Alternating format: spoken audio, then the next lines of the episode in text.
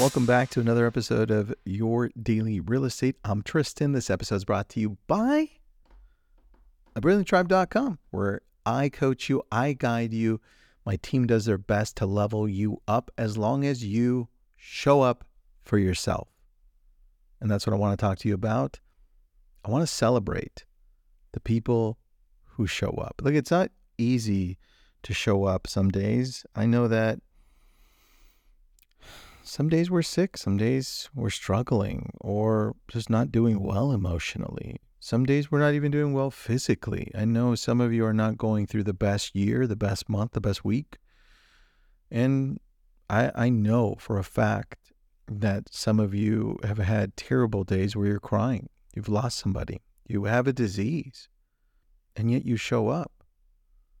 You show up because you planned it. It's on your schedule. You show up because you know it's the right thing to do. You show up even if you don't want to show up. And I've been there. We're human. We share these feelings, these situations, these emotions.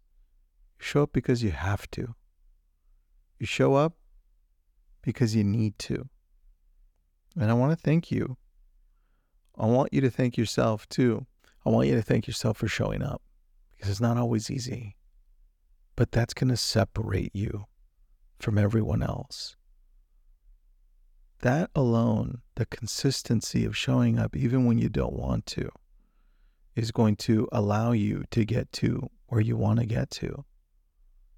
So today, think about what you need to show up for. Think of what's next. Because when you show up, doors start opening for you.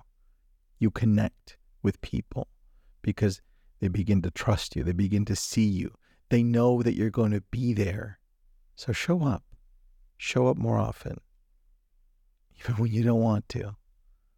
Show up for yourself. Show up for others, the people that need you and the people that love you. But most importantly, do it for you. And thanks for showing up.